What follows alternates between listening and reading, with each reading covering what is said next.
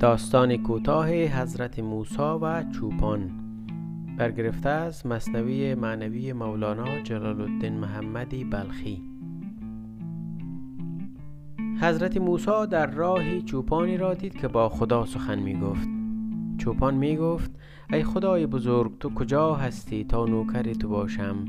کفشهایت را تمیز کنم سرت را شانه کنم و لباسهایت را بشویم.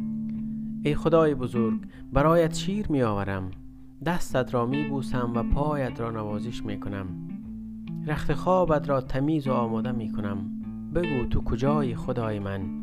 همه بزهای من فدای تو باد. های هوی من در دره ها و کوه ها به یاد توست. چوپان همین گونه فریاد می‌زد و خدایش را جستجو می کرد حضرت موسی پیش چوپان رفت و با خشم به او گفت ای مرد احمق این چگونه سخن گفتن است؟ با چه کسی سخن می‌گویی؟ حضرت موسی ادامه داد ای بیچاره تو دین خدا را از دست داده ای دین شده ای ادب شده ای این چه حرف های بیهوده و غلطی است که می‌گویی؟ خاموش باش بره و پنبه در دهانت کن تا خفه شوی. شاید خدا تو را ببخشد.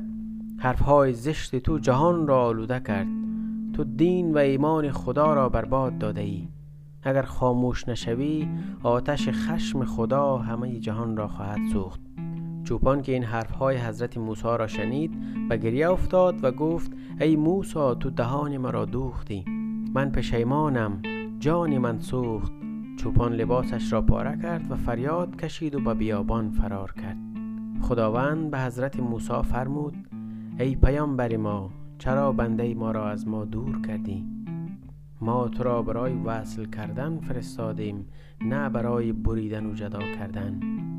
ما به هر کسی یک روش جداگانه داده ایم به هر کسی زبان و واجه داده ایم هر کسی با زبان خود و به اندازه فهم خود با ما سخن می‌گوید. هندیان زبان خاص خودشان را دارند و فارس ها و عرب زبان خاص خودشان را. پادشاه زبانی دارد و گدا و چوپان هر کدام زبان و روش خاصی که با ما سخن بگویند. ما به اختلاف زبان ها و روش ها و صورت ها کاری نداریم. کار ما با دل و درون است.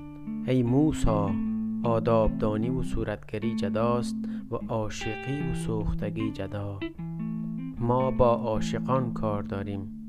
مذهب عاشقان از مذهب زبان و صورت پرستان جداست.